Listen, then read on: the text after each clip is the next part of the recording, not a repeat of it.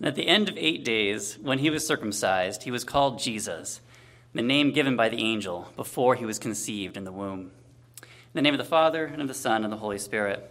Amen. You may be seated.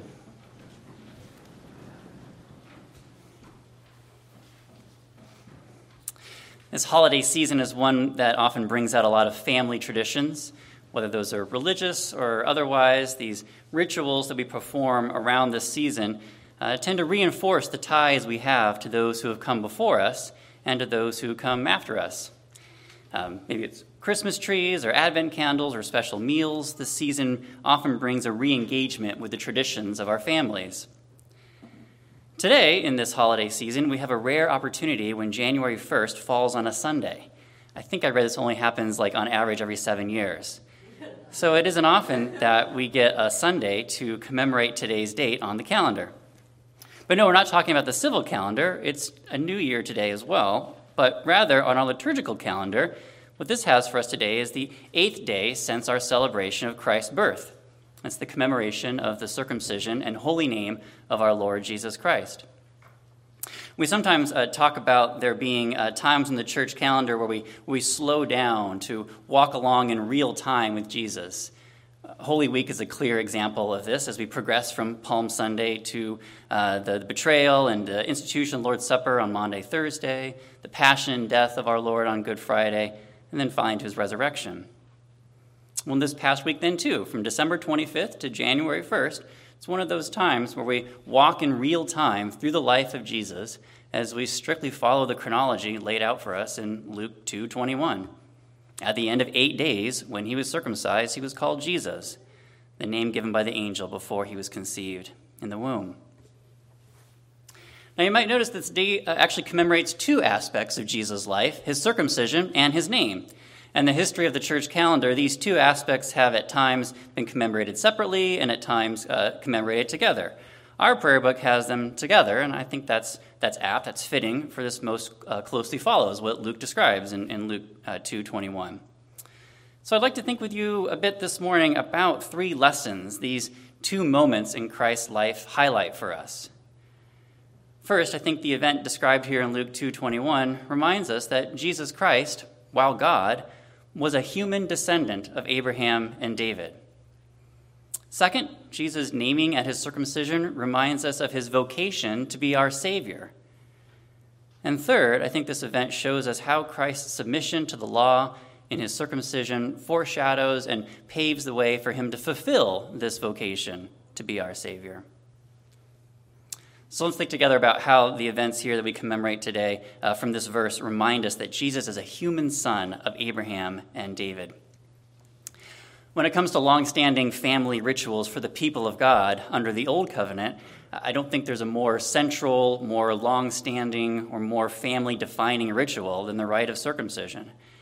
And say whatever you want about the keeping the cycle of the, the feasts or the Passover or what have you. Circumcision was the, a foundational component of God's relationship with his people. Our Old Testament reading this morning from Exodus 34 narrates the giving of the law to God's people through Moses. And this, of course, is a foundational moment in the constitution of God's people, but the rite, the R I T E, the rite of circumcision, was instigated long before the Passover or any of the legal instructions that came via Moses on Mount Sinai. Actually, this goes all the way back to Genesis 17 if you recall your context of Genesis at all, God had brought Abraham, then called Abram, thousands of miles away from his homeland to the land that he was going to uh, give to Abraham, that he'd promised him.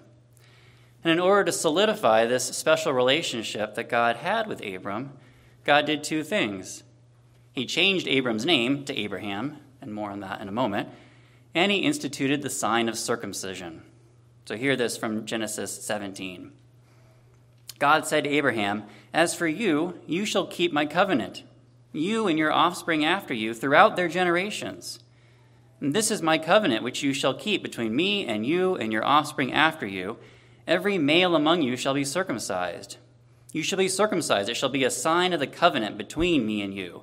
He who is eight days old among you shall be circumcised, every male throughout your generations.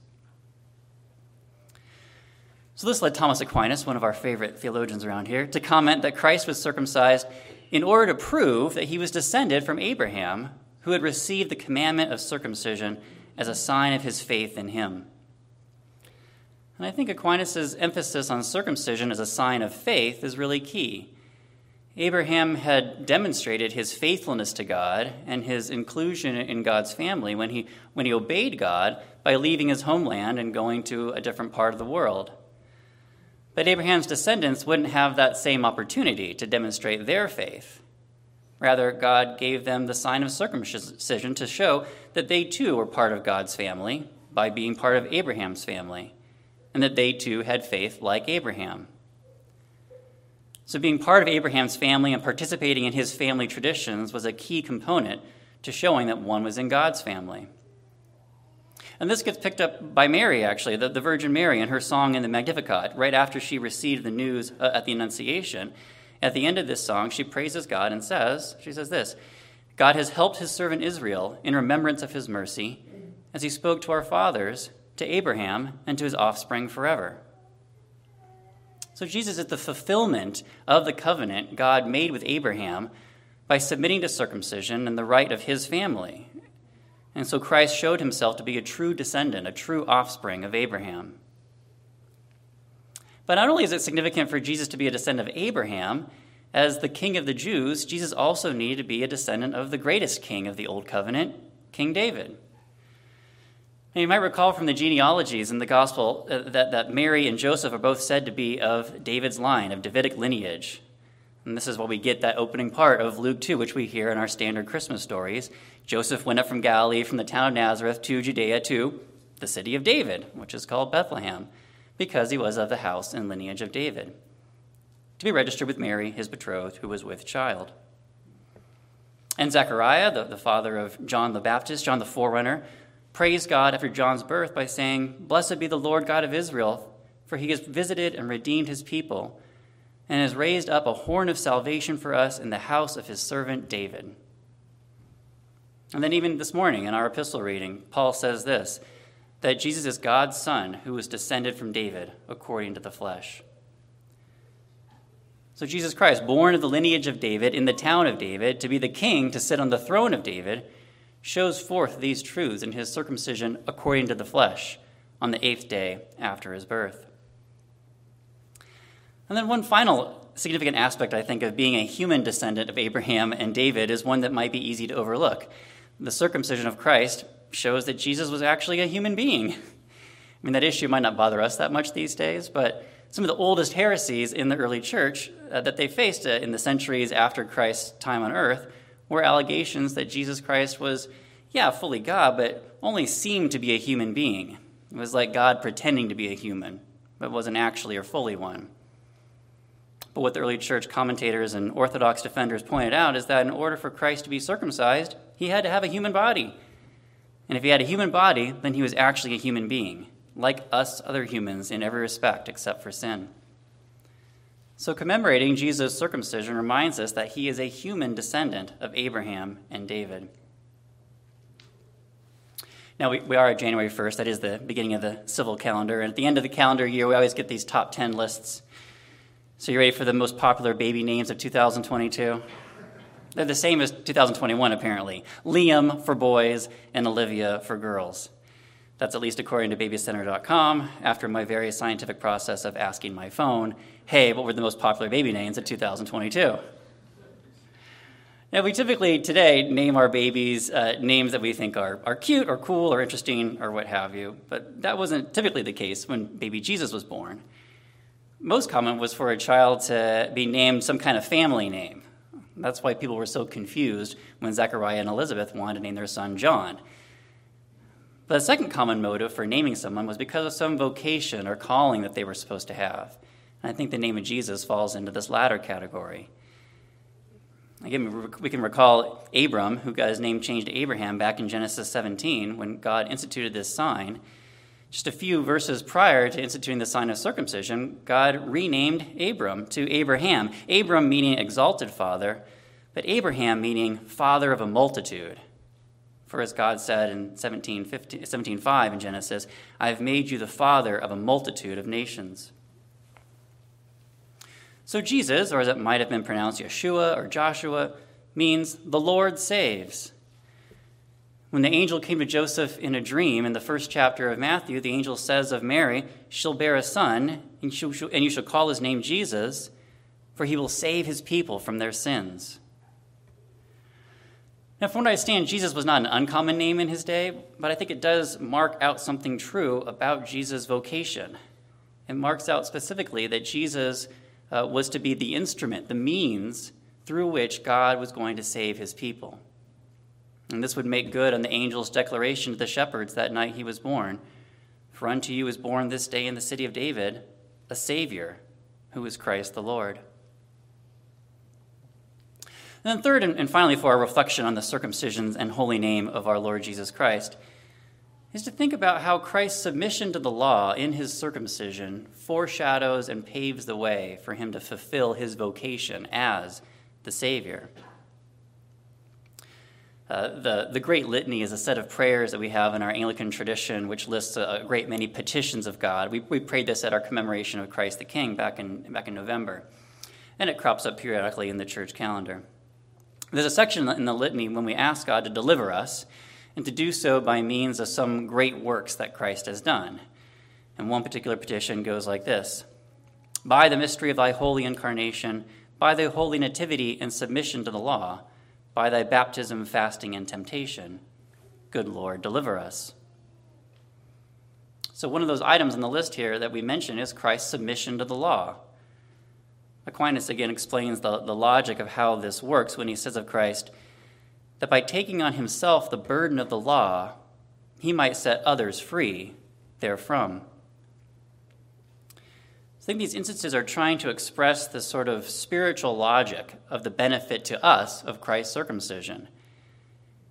Paul says in Galatians 4 But when the fullness of time had come, God sent forth his Son, born of a woman, born under the law to redeem those who were under the law, so that we might receive adoption as children of God. That's Galatians 4 4 and 5.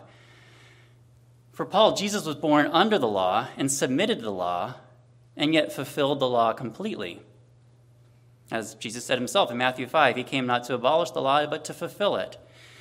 And in so doing, or so I think, we who are born under the law of sin and death have been redeemed. We've been saved from the consequences of law to instead be treated by God as his children, as his beloved adopted children. John writes this in his gospel To all who did receive him, that is Christ, who believed in his name, I think this basically means to have faith in Jesus, the one who saves. To all who received him, who believed in his name, he gave the right to become children of God, who were born not of blood, nor of the will of the flesh, nor of the will of humans, but of God. So, the law of circumcision was a family tradition for the people of God under the Old Covenant, from Abraham to Jesus. This was a way of demonstrating one's faith in God, one's membership in God's family. But Christ fulfilled all the details of the law, so by our, our incorporation into Him, we too fulfill the law without having to do it in all its specificity. And I think then we can see that in conclusion here that, that circumcision is not a family tradition we Christians need to perpetuate. That is, there isn't a prohibition on circumcision, but I think neither is there any a requirement. This is in part what we see in the Jerusalem Council in Acts 15, which was called to address uh, sort of the wrestling, the, the question the Christians had early on. The, the Christians in the New Testament were all Jews, and they were wondering how do we incorporate Gentile Christians into being followers of Christ? And it was determined there that circumcision was not at all a requirement for being in the family of God. Rather, what developed in these early years of the church was the realization and the teaching that, that baptism has superseded and, and fulfilled what was foreshadowed and promised in the rite of circumcision. As Aquinas noted earlier, practicing circumcision was a way of demonstrating one's faith in God under the Old Covenant, but in the New Covenant, we demonstrate our faith by means of baptism. Baptism is like the new covenant way of showing that we have faith in God and that we're adopted as members into God's family. This is the new covenant family tradition that Jesus has instituted for those who have received him. And I think, not incidentally, there's a part in our baptismal liturgy where the celebrant asks the sponsors to name this child.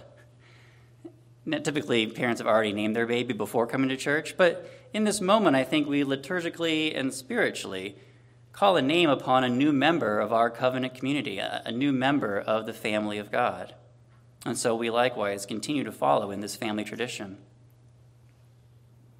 At the end of eight days, when he was circumcised, he was called Jesus. I think this occurred so that Jesus might show that he was a true human descendant of Abraham and David, that his name above all names communicates his vocation to save us, and that he would submit to and fulfill the law, so that we who are incorporated into Christ by means of our faith and by means of our baptism can also become adopted children of God.